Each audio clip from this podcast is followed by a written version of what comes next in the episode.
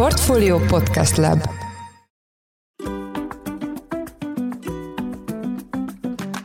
Mindenkit üdvözlünk, sziasztok! Ez a Portfolio Business Podcast új adása, amely a High Ventures támogatásával jelenik meg. Nemrég komoly tőkeinjekciót kapott egy magyar vállalkozás, amely környezetbarát, egyszer használatos éttermi eszközöket forgalmaz. A fél milliárd forint, amely a High Ventures-től érkezett, regionális terjeszkedésre fordul majd. Erről beszélgetünk két vendégünkkel, egyrészt Luha Dénással, a High Ventures startup üzletág vezetőjével. Szervusztok! És Balázs Krisztiánnal, a nyertes vállalkozás, a Greenstick alapító ügyvezetőjével. Szia! Krisztiánhoz fordulnék először. Kérlek, mesélj egy kicsit a cégről, illetve az érdekelne, hogy miért ezen a területet indítottatok egy vállalkozást. Igazából az ötlet három éve fogalmazódott meg bennünk. Hárman vagyunk alapítók, és az alapító társakkal valami olyan területet kerestünk, ahol ismerősek az ügyfelek, tehát ez a KKV szektor, vagy a Horeca szektor, illetve egy olyan területet, amit még láttunk piaci rést, ahol lehet még növekedni, és így jutottunk el a környezetbarát csomagolóanyagokhoz. Azt jól tudom, hogy ti már túl vagytok egy exitem? Pontosítok, mert a két alapítótársam van már túl, több sikeres exiten, de éppen ez az a tapasztalat, ami, ami hozzájárult ahhoz, hogy bele merjünk fogni egy ilyen nagyszabású vállalkozásban. Ezek az exitek egy más típusú vállalkozásból, ez a szolgáltató pénzügyi szektorban volt, ez a retail szektor erősen, de látszanak azért a szinergiák. Tehát az a tudás, amit összekovácsolta a csapatot, azokat most tudjuk hasznosítani. Dénes, miben látott fantáziát a High Ventures? Hát ugye, amit mi nézni szoktunk, az mindig elsősorban a csapat, és ugye itt az előbb már kiemeltétek, hogy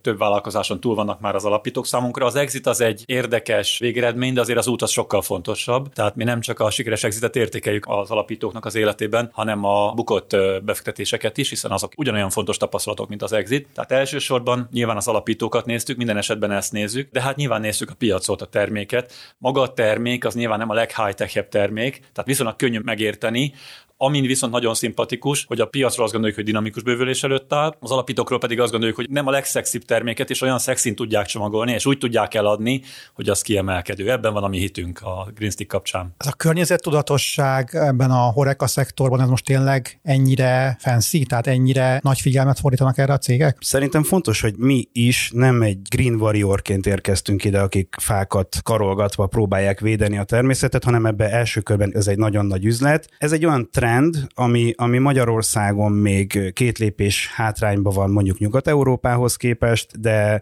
maga a csomagolóanyagpiac, és akkor nem csak a horekáról beszélek, hanem mondok egy példát, Franciaországban már egy gyümölcsöt nem lehet úgy kirakni a pultra, hogy az műanyag csomagolásban van, vagy húskészítményeket, tehát ez egy óriási piac, és ennek a zöldítése, vagy a környezetbarát tétele, ez egy olyan trend, amit egyébként jogszabályi környezet is, vagy direktívák is támogatnak. Kicsit beszélj kérlek a magáról terjeszkedési lehetőségekről. Azt tudom, hogy a régióban szeretnétek terjeszkedni. Mennyire más a régiós piac ebben a tekintetben, mint a magyar? Azért a régió, először kezdem ezzel, mert a logisztika az egy, az egy nagyon fontos szempont. Itt könnyű, de aránylag nagy terjedelmű csomagokat szállítunk, aminek a logisztikája eléggé fájdalmas, hogy így fogalmazzak. Ezen felül van tapasztalatunk a cseh, a szlovák, a, a román román piacon, tudjuk, hogy hogyan működik, tudjuk a logikát, tehát ezért választottuk első körben ezeket, aztán lehet, hogy ez még egy további bővülés lesz. Mik a tendenciák? Én, én azt gondolom, hogy egy gasztroforradalom zajlik, aminek a lekövetése az, hogy az emberek egyre tudatosabban választják meg nem csak a élelmiszert, hanem az, hogy azt hogyan tálalják és hogyan csomagolják. És fantasztikus látni azt, hogy, hogy ez a fajta gasztroforradalom, megint ezt a szót használom, azért erre van igény. Tehát, hogy az emberek emberek sokkal inkább megnézik, és, és ez Romániában és Szlovákiában ez egy lépés lemaradással van mögöttünk, viszont nagyon nagy a nyitottság, ha mondhatom, akkor még nagyobb a nyitottság, mint Magyarországon a, a környezettudatos és, és környezetbarát csomagoló anyagok iránt. Egy másik érdekes pilot lehet a körforgásos gazdaság, és körforgásos alatt azt értem, hogy nem csak forgalmazóként eladjuk ezeket a termékeket, hanem vannak már, hát most azt mondom, hogy pilotok, hogy begyűjtjük a, a, az elhasznált evőeszközöket, csomagolóanyagokat, és ezeket komposztáltatjuk egy külsős partnerrel, tehát a gyártástól indul a forgalmazás, és utána pedig az újrahasznosítás, vagy a, vagy a feldolgozás. Egyelőre az azt gondolom gyerekcipőbe van, mert a forgalmazás a legerősebb láb, de ez egy nagyon nagy előny lehet a konkurenciához, és ez is csatlakozik ahhoz, hogy külföldön ez sem létezik. Vannak olyan fesztiválok, ahol kifejezetten igény van arra, hogy összegyűjtsék, és utána azt komposztáljuk, és ezt dokumentáltan, tehát nem csak azt mondjuk, hogy elszállítjuk, hanem dokumentáltan ebből komposzt készül. Fél milliárd forint forintos tőkeinjekciót kaptatok. Az, hogy ez hogyan alakult így, arról egy kicsit tudtak betekintést adni akár a High Ventures oldaláról is. Igen, hát nyilván a beszélgetés az egy hosszabb iterációs folyamat, aminél több inputra támaszkodunk mi. Egyrészt megnézzük a piacot, és akkor egy kicsit helikopterről szemlélve azt látjuk, hogy a gazdaforradalom húz maga után egy másod hullámát a forradalomnak. Egyrészt a fogyasztói szokások, másrészt a szabályozó is igyekszik lekövetni és kikényszeríteni. Ugye ennek, mint laikus, így a jéghegy csúcsával mindenki találkozik, amikor bemegy a gyors büfébe, vagy gyors étterembe, és műanyag szívószál helyett lebomló szívószálat kap, de azért ez tényleg csak a jéghegy csúcsa, tehát ennél sokkal mélyebb ez a piac, sokkal nagyobb változások mennek. Tehát megnéztük ezt a piacot. Ugye látva azt, hogy, hogy Európában, ahogy mondtátok, két lépéssel vagyunk a fejlettebb piacok mögött, mondjuk 50% a, a megújuló vagy körforgásos csomagoló anyagoknak a piac része, nálunk ez 10 Tehát a piac maga dinamikusan fejlődik. Amikor mi, mint befektetők, ilyen makrotrendeket nézünk, azt látjuk, hogy a magyarországi lebomló vagy, vagy, vagy körforgásos csomagolóanyagok piaca 24%-kal nőtt itt az elmúlt évek során, ami azért egy olyan, amit sok-sok iparág megirigyelne egy ilyen növekedést. És Magyarországon meglátjuk, hogy ez, hogy ez 10% környékén mozog, illetve a, a Green Stick által megcélzott piacokon is 5 és 10% környékén van valahol. Tehát van egy borzasztó nagy piaci változás, piaci mozgás. A másik, amit megnézünk nyilván a termék paletta, amivel a cég előáll. Rettentő szimpatikus nekünk az a sortiment, az a széleskörű kínálat, amit ők kínálnak az ügyfeleiknek, több mint 700 viszonteladójuknak, de hát ami még kiemeli őket, hogy vannak egyedi termékeik, amiket csak ők, csak a piaci igénynek megfelelően fejlesztenek, és kizárólag a Green Stick forgalmaz. Én azt gondolom, hogy ez egy olyan pozíció, amiből nagyon jól lehet nyertesként kijönni. Ma még nem a Green Stick a legnagyobb ezen a piacon, de azt hiszem ez egy jó alapot nyújt. És hát akkor a harmadik, amire támaszkodunk, az pedig az üzleti terv, amit, amit a menedzsmenttől kapunk. Mit néz egy, egy tipikus pénzügyi befektető? Tipikusan az adott finanszírozási körben, és ugye azt azért tudni kell a startupokról, hogy általában nem feltétlenül egy körben vonnak be csak tőkét, ezek egymásra épülnek, de mindenkor a pénzügyi befektető a következő 18-24 hónapot szereti megfinanszírozni, és azt nézi meg, hogy ennek a 18-24 hónapnak mennyi a finanszírozási igény igénye a cashflow alapján. Miért pont 18-24 hónap? Hát azért, hogy hagyjuk egy kicsit a menedzsmentet dolgozni is, ne csak örökké fundraiseljen, és hogyha egy fél évig tőkét van be, vagy egy évig, akkor legyen utána egy másfél év nyugalmi időszak, amikor a, a, a core businessére koncentrálhat. Kicsit még a terjeszkedésen lovagolnék, most többen kongatják a vízharangot, hogy a magyar elkereskedők nem tudnak sem terjeszkedni a régióban, ellentétben mondjuk cseh, lengyel vagy román társaikkal, sőt a probléma az, hogy éppen a cseh, lengyel és román cégek tarolják le a magyar piacot. Hogy látjátok ezt ti, és akkor ilyen szempontból a Green Stick egy unikális cég lehet, amely képes arra, hogy Magyarországról lépjen ki, és ő terjeszkedjen és taroljon le más piacokat. Fordított logikával indultunk neki a piacnak. Azt kell, hogy lásd, hogy a piacon most nagy szereplők, ők mindenki 15-20 éve kezdte, és mi műanyaggal. Az a 90 százalék, amiről a Dénes beszélt, hogy jelen pillanatban a piacot uralja, mindenki valamilyen műanyag gyártással, műanyag forgalmazással. Mi a kezdetektől fogva a lebomló vagy komposztálható anyagokra koncentráltunk, és nem is akartunk ebből, tehát hogy úgymond nem mentünk el abba az irányba, hogy akkor most műanyag termékeket is behozunk, ami nagyon nehéz, amikor a piac 90%-án ez van, és ez a fajta edukáció, és az a fajta megközelítés, és tulajdonképpen ez a befektetésnek egy része is, hogy embereket alkalmazunk, és a piacra kiküldjük, és edukáljuk a cégeket, az éttermeket, a, a rendezvényszervezőket, ez kifizetődni látszik. És ugyanez a fajta megközelítés, ez hiányzik a, a, a román és a szlovák piacon is.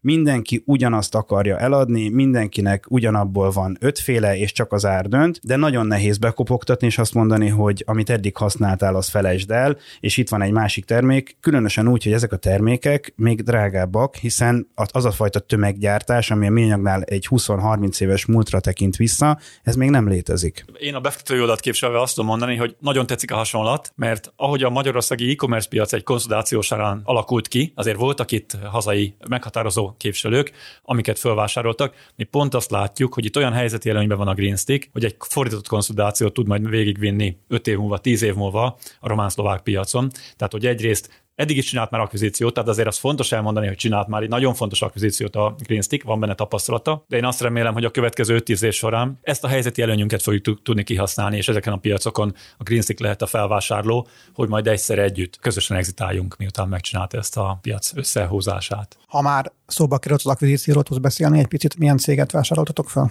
Most már lassan két éve a prémium tálaló eszközöknek ez egy saját szegmens, az egy piac a piacon belül. Itt azt kell elképzelned, hogy a fine diningban vagy a, vagy a különböző rendezvényszervezőknél léteznek most már nem csak kerámia vagy üveg eszközök, hanem olyan cukornád vagy környezetbarát műanyagból készült eszközök, amelyekkel gyönyörűséges kompozíciókat lehet, és egy ilyen céget vásároltunk föl, ahol gyakorlatilag azt tudom mondani, hogy piacvezetők és egyeduralkodók vagyunk, és az éttermi szakmában, mint hogy a Michelin csillag az egy meghatározó, ezek az éttermek egy ilyen trendet képviselnek, ami, ami nagyon fontos még a legkisebb vidéki étteremnek is, és rajta tartják a szemüket. Tehát, hogy itt az akvizícióval piacvezetővé akartunk válni egy szegmensben, de szerettünk volna egy, egy trendet is megvalósítani, pont ezeken a csatornákon keresztül, olyan séfekkel, akiket ti is minden nap láthattok a különböző fűzőműsorokban, a televízióban. Említetted előbb a műanyag szívószál helyett a papírt, és ugye ezt nagyon sokan utálják mert hogy hamarabb elolvad, mint ahogy elfogyna az üdítő.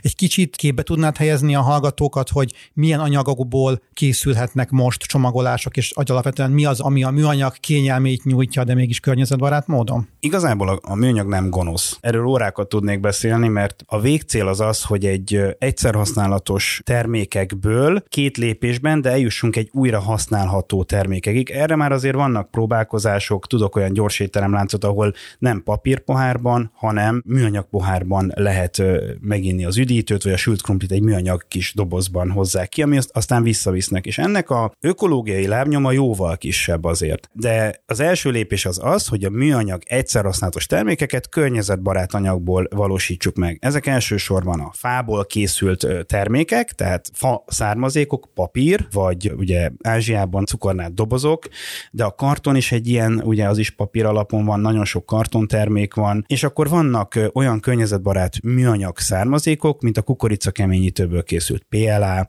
aminek kicsit mások a tulajdonságai, mint a műanyagnak, viszont én saját szememmel láttam, hogy egy giliszta komposztálóban valóban megeszik ezt a giliszták, tehát ezek tényleg lebomló dolgok. A következő kérdésem a High Ventures oldalról, a zöld technológiák mennyire vannak most fókuszban startup támogatás fronton? Nagyon-nagyon fókuszban vannak. Ugye én azt gondolom, hogy állami befektetőként különösen fontos nekünk azokat a szektorokat, szegmenseket keresni, amit adott esetben piaci befektetők nem helyeznek fókuszba. Nem vagyunk egy impact, dedikáltan impact befektető, és van ilyen, aki impact befektető, de azért ez viszonylag kevés ezen a kicsi magyar piacon. Ennek ellenére kiemelt szempont nálunk az, hogy milyen hatása van a befektetéseinknek, Ugye eddig a High Ventures az élete során az elmúlt 7 évben 450 befektetést csinált meg, és különböző technológiákban.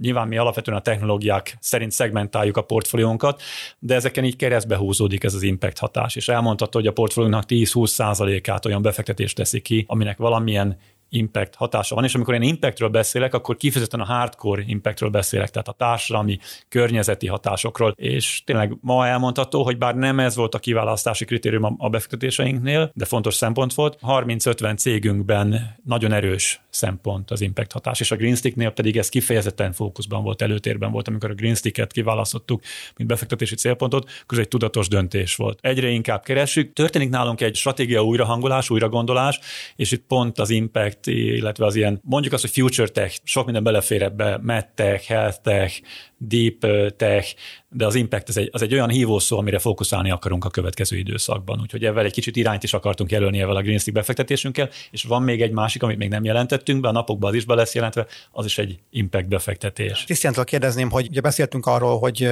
nagyjából milyen időtávra szólnak ezek a befektetések. Mekkora most a céged, akár a dolgozói létszámot tekintve, és akár ennek a befektetésnek a hatására mondjuk három év múlva hol látod ezt? 20-25 fő most, ez egy dinamikusan növekvő cég, ami három éve kettő fővel indult el. Ez sosem lesz az a cég, ahol százan fognak dolgozni. Egyszerűen nagy fókuszban van az, hogy automatizáljunk, hogy optimalizáljunk beszerzési útvonalakat, kiszállítási útvonalakat, nagyon sok alvállalkozó, tehát a kiszállítást ezt nem saját magunk végezzük, hanem ezt kitalálták már, hogy logisztikán keresztül. Úgyhogy én azt gondolom, hogy abban az üzleti terben, amit leraktunk, ez körülbelül megduplázódik ez a létszám a következő másfél-két évben. Tehát azt gondolom, hogy 2024 végéig körülbelül megduplázódik ez a létszám. És a High Ventures-től is ugyanezt kérdezném, hogy vannak-e elvárások a céggel kapcsolatban, azon túl, hogy teljesítse az üzleti tervet, amit leadott? Igen, hát nyilván, ahogy a Krisztián is beszélte, fontos mutatószáma az alkalmazott létszám. Nyilván állami befektetőként Ez is egy szempont, de azért alapvetően nem ezt nézzük. Nyilván pénzügyi befektetőként az árbevétel az, ami nekünk a főmutatószám az első években, hát aztán nyilván a későbbiekben egy ilyen cégtől, mint a Greenstick után a profitabilitást is várjuk, de ma még messze nem ezen van a hangsúly. Én azt gondolom, hogy az a stratégia, amit lefektettek, hogyha azt megvalósítják, akkor mi elégedettek leszünk. Ugye miről beszéltünk, Krisztián még csak utalt rá, ugye a szlovák meg a román piaci megjelenésre. Hát én azt gondolom, hogy ezeken a piacokon fog sűríteni a cég, úgymond ezeken a piacokon fogja jelenlétét erősíteni.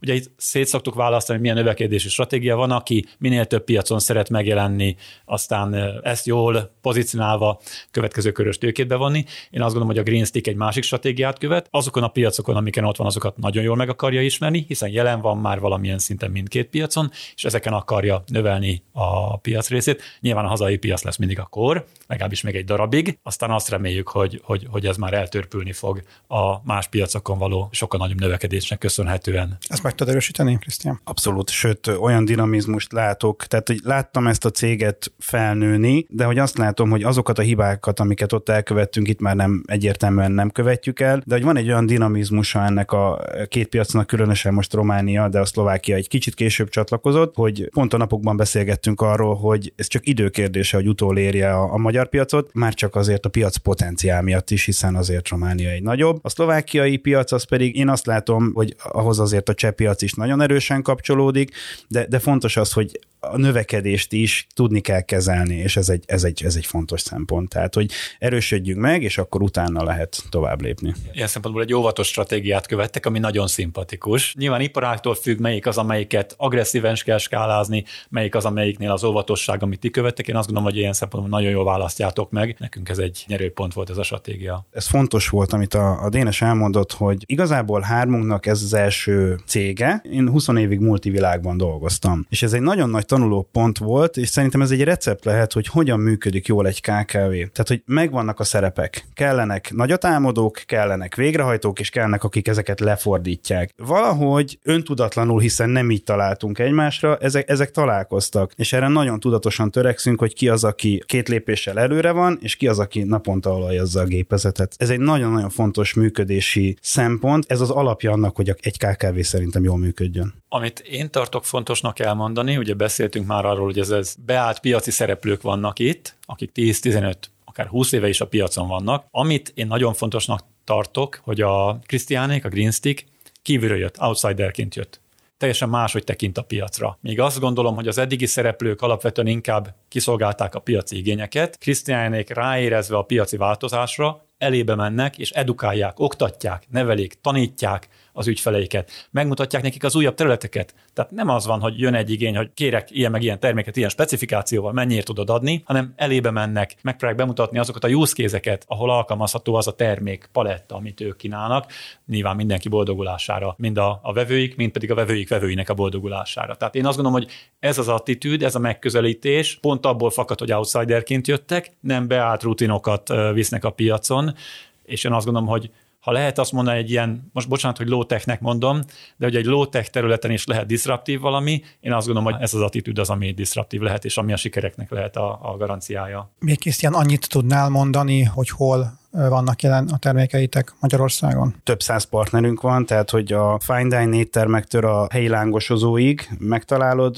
Gyakorlatilag ez a szezon arról szól, hogy fesztiválról fesztiválra is megyünk, és itt nem csak magyar, hanem külföldi fesztiválokon is, ami egy, egy nagy áttörésnek gondolunk, és most megyünk abba az irányba, mint például egy húscsomagolás, vagy egy zöldségcsomagolás, ez is egy óriási nagy terület, és egyre többen találnak meg bennünket, hogy szeretnének valamiféle környezetbarát barát megoldást alkalmazni illetve mentek utánok is, hiszen országos hálózatotok van, ugye az összes nagyvárosban ott vagytok képviselővel, tehát hogy, hogy aktívan vadásszátok ezeket. Én azt gondolom, hogy ez egy fontos lépéspont nálatok, hogy eddig azért alapvetően egy pontból mozdultatok, de most egy olyan diversifikációt finanszírozunk részben mi is, hogy ez az országos lefedettség, ez, ez még erősebb legyen, ha csak a magyar piacról beszélünk. Köszönöm szépen az elmúlt 20 percben Sluha Dénással, a High Venture Startup üzleták vezetőjével, és Balázs Krisztiánnal, a Greenstick alapító ügyvezetőjével beszélgettünk. Köszönöm, hogy a rendelkezésünkre álltatok és eljöttetek. Sziasztok! Köszönjük szépen a lehetőséget, szervusztok! Köszönjük szépen, szia! Ez volt már a Business Podcast adása. A műsor elkészítésében részt vett gombkötő Emma, én pedig Száz Péter voltam. Új műsorral hamarosan jelentkezünk, addig is minden jót, sziasztok!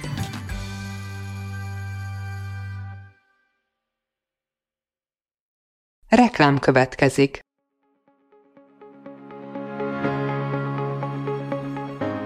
Braun Müller Lajos vagyok, az Agrárszektor főszerkesztője. Májusban két tematikus konferenciát is rendezünk Kecskeméten az agrofood szektor szereplőinek. A május 22-én tartandó Portfolio Agrofood 2024 konferencia az élelmiszeripari vállalkozások, beszállítóik, a szolgáltató cégek és a kereskedők számára nyújt egyedi betekintést az aktuális trendekbe. A május 23-án megrendezendő Agrofuture konferencia pedig egyedülálló módon tematikus formában foglalja össze a hazai agrárgazdaság fenntarthatósági követelményeit és innovációs lehetőségeit.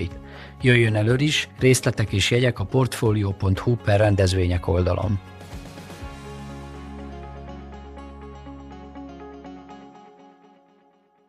Reklámot hallottak.